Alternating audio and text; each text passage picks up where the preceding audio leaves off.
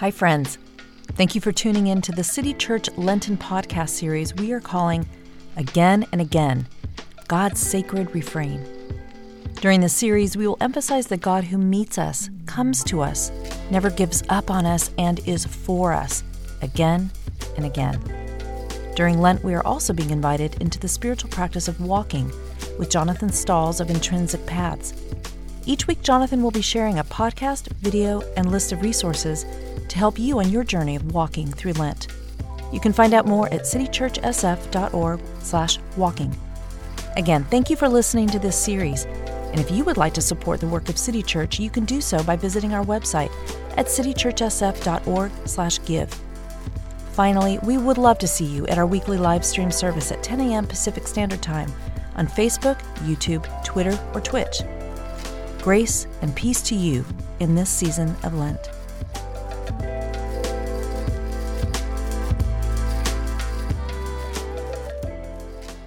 Scripture reading today is from the Gospel according to John, chapter 2, verses 13 through 22. The Passover of the Jews was near, and Jesus went up to Jerusalem. In the temple, he found people selling cattle, sheep, and doves, and the money changers seated at their tables. Making a whip of cords, he drove all of them out of the temple, both the sheep and the cattle. He also poured out the coins of the money changers and overturned their tables. He told those who were selling the doves, Take these things out of here. Stop making my father's house a marketplace. His disciples remember that it was written, Zeal for your house will consume me. The Jews then said to him, What sign can you show us for doing this? Jesus answered them, Destroy this temple, and in three days I will raise it up. The Jews then said, This temple has been under construction for 46 years, and will you raise it up in three days? But he was speaking of the temple of his body. After he was raised from the dead, his disciples remembered that he had said this, and they believed the scripture and the word that Jesus had spoken. The word of the Lord. Okay, I am so excited to be here today with my really good friend Kelly, and I'm excited to be a part of City Church San Francisco. I have a lot of love in my heart for this church. Love what you all are doing, um, and I get to introduce a friend of mine to you all. So this is Kelly Nikondeha, a writer, theologian, mm. wonderful person, one of my best friends. We talk every day about the Bible and what's going on in the world. So I thought I just thought it's only fitting that I bring you with me to have this conversation today, Kelly. And well, thanks. So I'm so excited. I'm excited to be yeah. in San Francisco somehow. somehow. and to yeah. and to be in conversation with you and um and this community. I'm excited.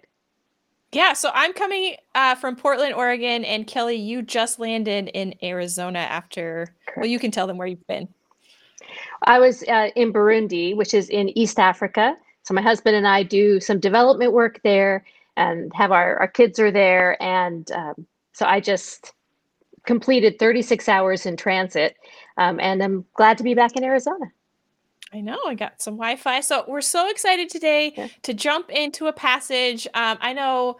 Pastor Fred had reached out to me and said, Danielle, would you want to talk a little bit on, uh, you know, the passage where Jesus overturns the tables in the temple and i you know i think he knows a little bit about me and my enneagram 1 heart and my mm. heart for justice and you know so of course this passage is really impactful to me but um the more i thought about it the re- more i realized like there's a lot to unpack in that story that i don't think i understand right and as someone sure. who's more prone to activism right i just see this like I, I'm writing a book on Dorothy Day right now, and she was writing in her journals about how amazing it was that Jesus' first miracle was turning water into wine at a party. And then the next thing he did was his first act of direct action, of direct mm. nonviolent resistance, right?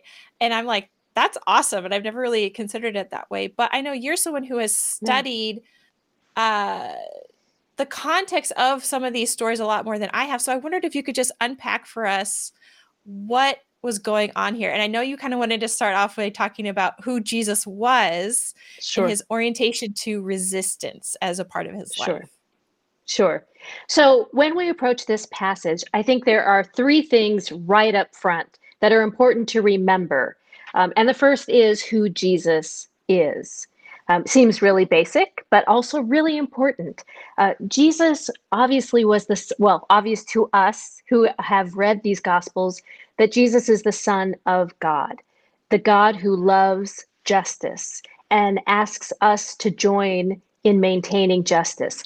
That is uh, the father of, of Jesus. But his mother, right, Mary, or she would have been known as Miriam of Nazareth. Miriam is her namesake. And of course, we've heard of other Miriams before. But she comes from Nazareth, which is part of Galilee. And Galilee was actually known as a hotbed of resistance in the Second Temple period, which is when this story takes place. So uh, Mary grows up in this environment. Jesus is raised in this environment. We shouldn't at all be surprised that Mary sings the Magnificat about grand reversals and dethroning the wealthy and the rich and the, the powerful um, when Jesus was just a holy seed in her belly. Uh, because this was the world that she lived in and the world that Jesus grew up in, where they were known for, uh, uh, I think uh, somebody once said there was a lot of messianic energy in Galilee, lots going on, pushing against um, empires um, and also pushing against Judeans, to be quite frankly. There was a, a, bit of a rough relationship between the north, where Galilee and Nazareth were, down south, where Judea and, and Jerusalem were. So um, these were people very well acquainted with um, resistance movements, weekly protests, direct actions, banditry, uh, kind of the Robin Hood style of banditry, where they would steal from the rich to give to the poor in their villages. This is the this is the world Jesus grew up in, um, and I think that's important to remember because direct action would not have been unfamiliar to Jesus or his family or his fellow disciples, quite frankly. Um, and I also think we need to remember that Jesus was poor. He grew up um, as a peasant.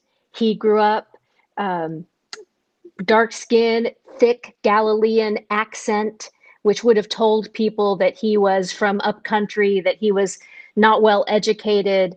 Um, you know, so he had things going against him. He grew up on the hard side of town, we might say.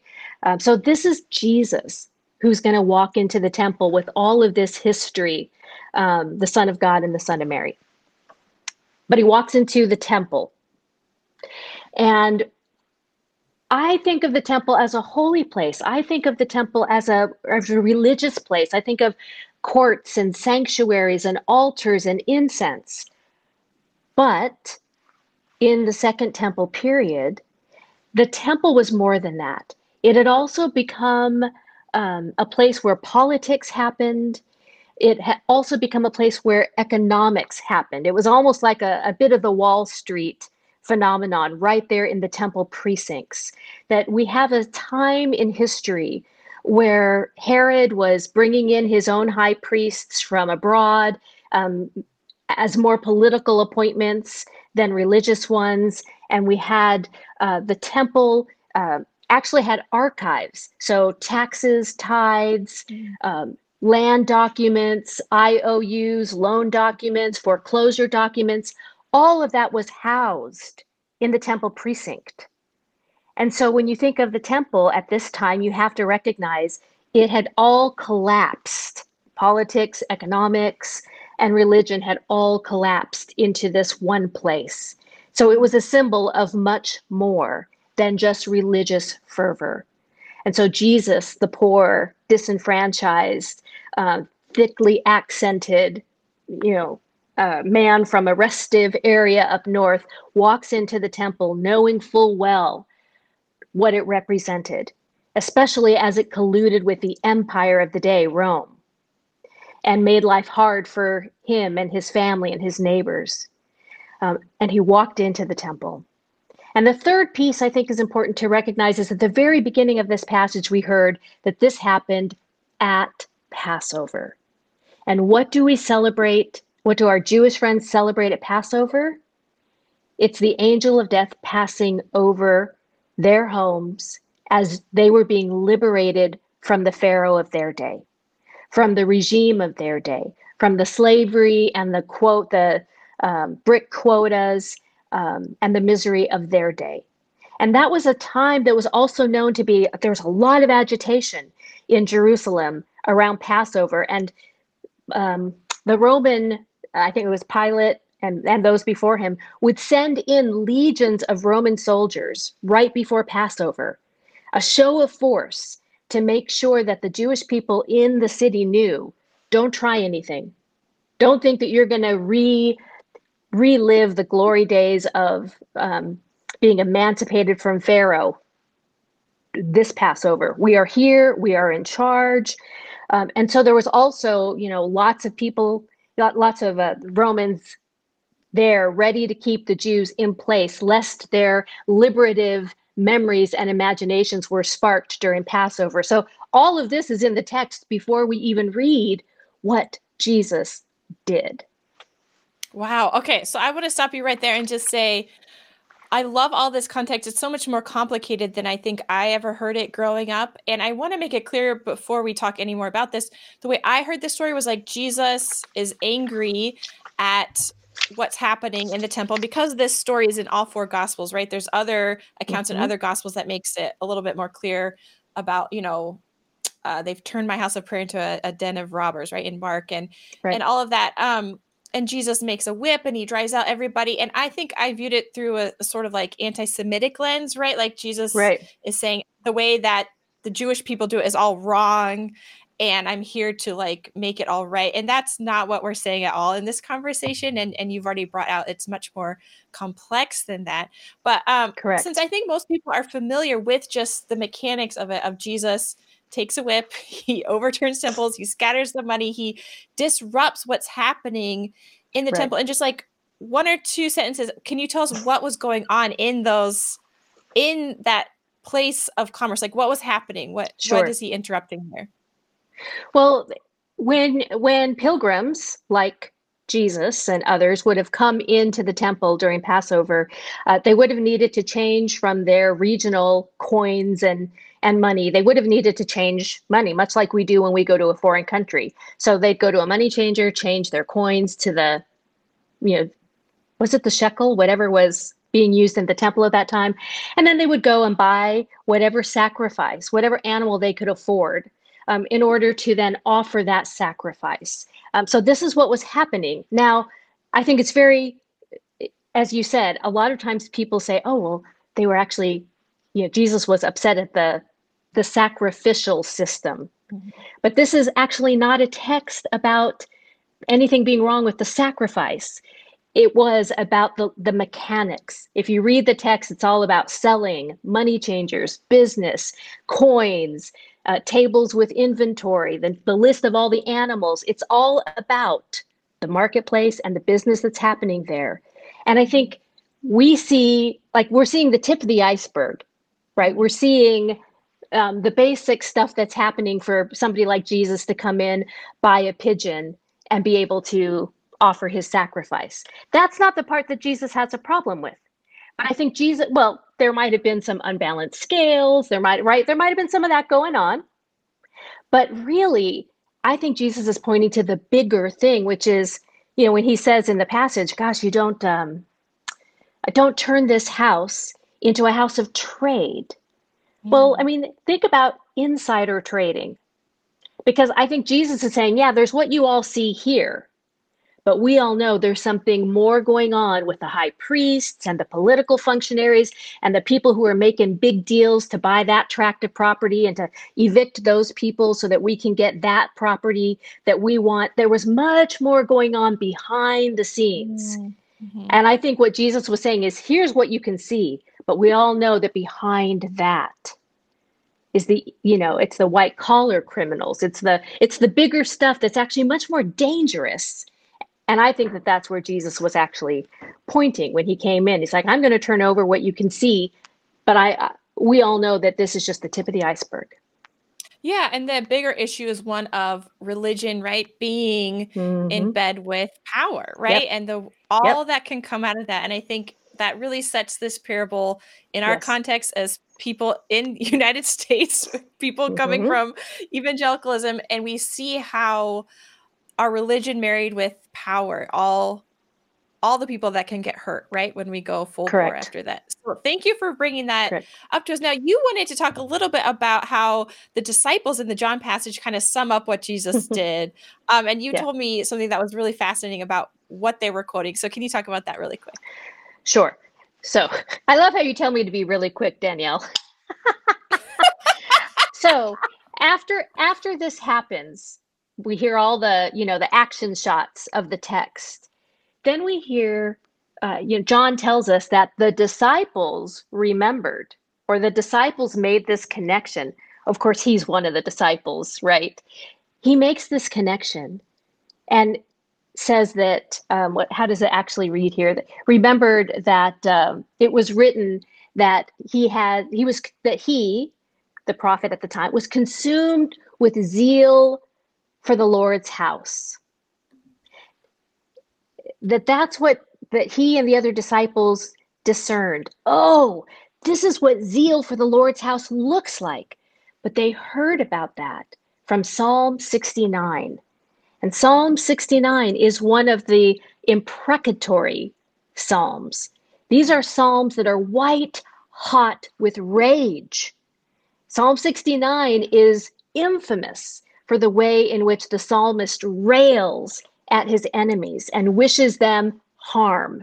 Um, so when we say imprecatory, imprecatory just means it's a it's a psalm that evoke in, invokes um, kind of calamity or curses or judgment upon God's enemies or your enemies, and they don't hold back it's pretty some of these are pretty graphic and yet this is the way that they understood what they witnessed in real time that as jesus was tying the whip and turning over the tables and tossing the coins oh this is what zeal for god's house looks like mm-hmm. they understood that God, that jesus's righteous anger at what was happening between religion and economy and and how that was impinging upon the poorest people in that place they recognized this is this is what that you know this is that kind yeah. of anger and that we have that in our prayer book so it's actually it's a holy kind of anger it's a holy kind of action but that's how they saw it in the moment wow and i think that's so important for us to talk about because i don't know about you but we didn't really talk about imprecatory psalms a whole lot mm-hmm. growing up in my church. I'm a pastor's kid. Yeah. You know what I mean? We didn't sing yeah. songs of lament. We did not pray imprecatory psalms. And I think maybe some of us, even thinking about this passage, Jesus yeah. overturning the tables, we are afraid of the anger that is portrayed in this passage. And I just love yes. how you brought in both the truth that Jesus was familiar with the anger of protests, right? And the anger mm-hmm. of oppressed people um, fighting for their rights, and that the disciples, at least, were aware of anger being a part of their spiritual heritage and uh, yes. uh, something that Jesus was tapping into. Now, again, let's take let's take this back to our context now. Mm-hmm. Um, I don't think I'm alone with saying that I actually experience a lot of anger right now about the ways Christianity has aligned itself with power. And I struggle yeah. to know what to do with that anger sometimes. And so we know that this story is not exactly prescriptive, right? We're not. Right, right. Uh, right. But in some ways, it does invite a response. And um, mm-hmm. real quick before I, I kind of turn the question back to you, it made me think about um, as a child of white evangelicalism, right, I've really spent the past few years struggling with um, yeah. Christian nationalism, with Trumpism, you know, all these things that all of us are probably sick of thinking about, sick of talking hmm. about.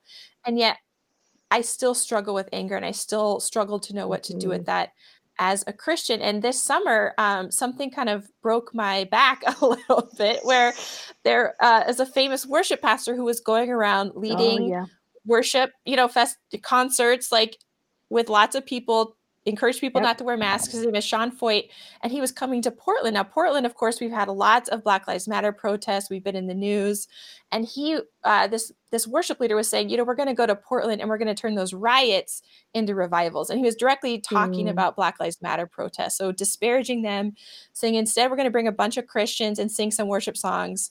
And that's what God wants us to do. So me and my husband were so mad about that, along with uh, a few mm. other Christians. We went down and we protested a worship event in my own city. And I, I had to take a step back and be like, what is happening here? Like, what is wrong with me? Like, mm. why am I protesting a worship event right now?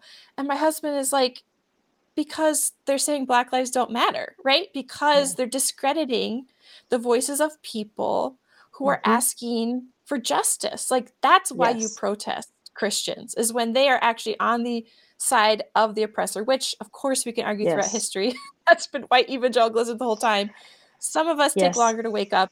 And I think it was just an interesting time for me to say like I I have a lot of anger within me and I don't exactly know always what yes. to do with that. Um, and this story is a really interesting one to tie us back to the Psalms, tie us back to our history. Mm-hmm. And um, something you and I have talked about before, really honoring the fact that Jesus came from communities that had to protest and had to resist. Yes. And why looking to people like that is probably what we need to do going forward. Um, right. I didn't know if there's anything you wanted to say about that. Well, I just think uh, something you and I have also mentioned before is that, uh, you know, Jesus may have done this particular direct action, you know, on his own, or maybe John was just putting the spotlight on Jesus. But Jesus acted within a community. Um, right. He, you can, you can bet that there was some interesting conversation and debriefing around you know the dinner table that night as he sat with the disciples and they talked about what happened and talked about psalm 69 and how jesus understood it and um, are we supposed to do this in the next you know when we go up to capernaum and go and you're and you get a chance to pull out the scroll and read there are you going to do this again i mean you're i'm sure they had their community that he was a part of would have had conversations and i i think it's interesting to think about um, how we we think about direct action and anger and lament in communal spaces as part of mm. the way that we are faithful to the God who loves justice and has invited us to participate in it, not as a solo sport, but, but you know, as a community. I love that. And and I think that's really helpful for people like me who sometimes feel the weight of the world and feel mm. the anger at injustice and want to flip over tables, change it all yeah. immediately, fix it all, you know. And that's not something within my power. But you have mentioned several times to me that, like, these imprecatory psalms, right? They're supposed to be read in a service, like with a mm-hmm. whole community of people experiencing. Can you imagine together? Oh, oh, my gosh, I can't, I truly cannot. But the the ability to even talk about this passage, I think, with a church yeah. community is is pretty awesome. What we're doing right now is taking the time to say, anger is real anger mm-hmm. at the mm-hmm. church is real right mm-hmm. and um it's not healthy to do it alone i don't right. know maybe that's too far of a stretch but i think i think the you know the biblical context is one where like you have to do this in community this work of Correct. anger um, has to be done in community and you're Correct. just an expert on lament and and kind of the anger element so i just wondered if you could just again real quick i love you I love you so much kelly um just explain like how anger yeah. in in lament actually helps us um in spiritual community mm. well i mean lament is a way to process or handle our anger um, our anger is well you know well placed and of course you have to remember the jews had suffered mightily for decades for centuries um, and so, really, we're talking about a traumatized people. Lots of anger, layers of it. And lament was the, the I, want to say, in a sense, it was the salve. It was the way to voice their legitimate pain and anger at the loss that they had suffered national loss, personal loss, communal loss, all of it. And so to lament, to be able to say before God, this is not the way it should be. Um, this isn't right. And won't anybody see and bear witness to our pain? I mean, part of what we hear see in Lamentations, right, is you know, there's nobody to comfort me. There's nobody to see and legitimize my pain, my legitimate pain and loss. Um, but that is a huge part. We also have our imprecatory psalms, we have our lament psalms, which are meant to be the place where we voice that pain uh, and bring that anger into a kind of a transformational space.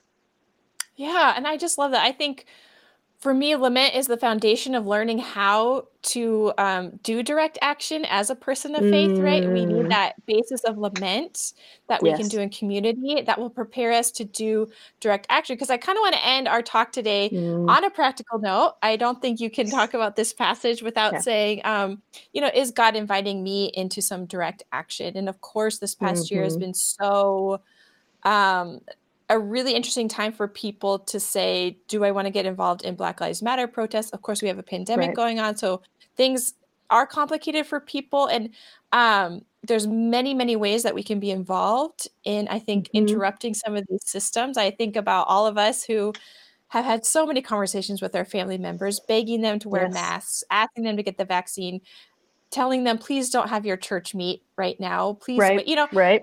all of us are doing that work of trying to sort of um, interrupt this machine that is just dehumanizing people um, mm-hmm. and really rejecting lament.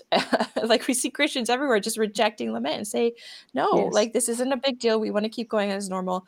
So i think there's all these things that we can do. I will say for myself as a white evangelical I need more help to become someone who um, is able to listen to the Holy Spirit for when it's time to do direct action. And I've really, mm-hmm. I really learned the past year from activists and protesters, specifically the Black Lives Matter movement here in Portland.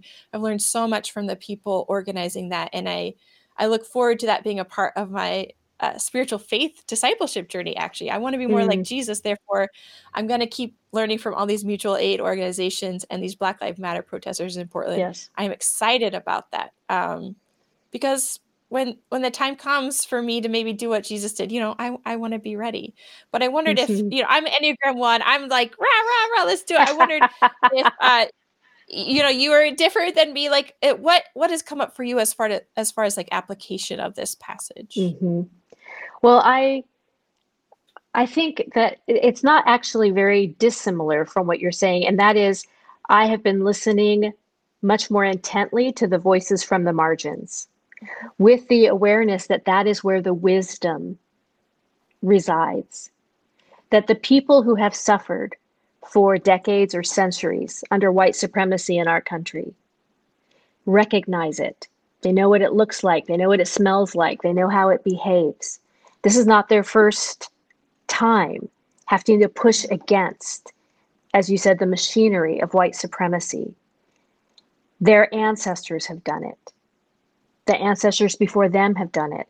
And so this wealth of wisdom uh, resides in those communities. And I've tried to be very diligent as an Enneagram 5 to take my lessons from them, to not mm-hmm. trust and, and this is something I learned from Drew Hart, a friend of our a friend of ours, to not trust my own white sensibilities uh, because they will lie to me when it comes to white supremacy because I have a vested interest in that part of the system, like it or not.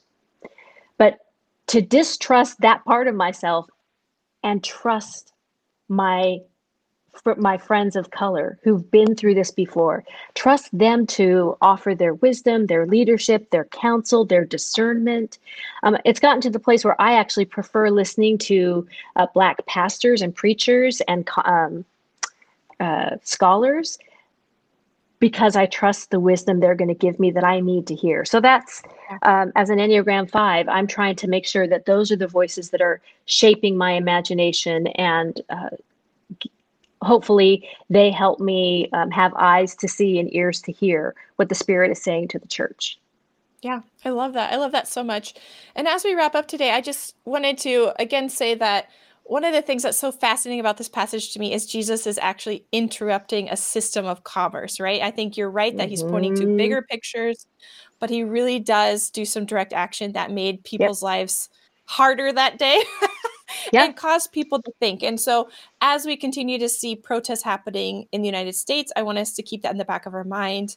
Interrupting yes. business as usual is a part of the Christian tradition. And if we don't see Christians doing yes. that in our world, but we see people who, you know, don't identify as Christian doing it, I still think we can see the Holy Spirit at work and learn from them. And I wanted to close today yes. with um, a quote that is really meant a lot to me by Dietrich Bonhoeffer, who was involved in resisting the Third Reich in Germany. And this is just really helpful for people like myself who come from a more individualistic, you know, white evangelical mindset. But he said, we are not to simply bandage the wounds of victims beneath the wheels of injustice, but we are to drive a spoke into the wheel itself. And that was his concept mm. of the church. The church would yep. just be a stick that just rammed into the wheel of injustice where people were being crushed yes. under it. That's a mental image that just came up to me when I was reading mm. this passage. Um, it doesn't always feel fun to be the stick. No. Honestly, uh, but it does, wow. it doesn't it does interrupt the wheel and it does stop people yes. from being crushed. And so just want to yes. leave us with that. It was so great to chat with you today, Kelly. I loved it. So with much. you as well, and our friends in San Francisco.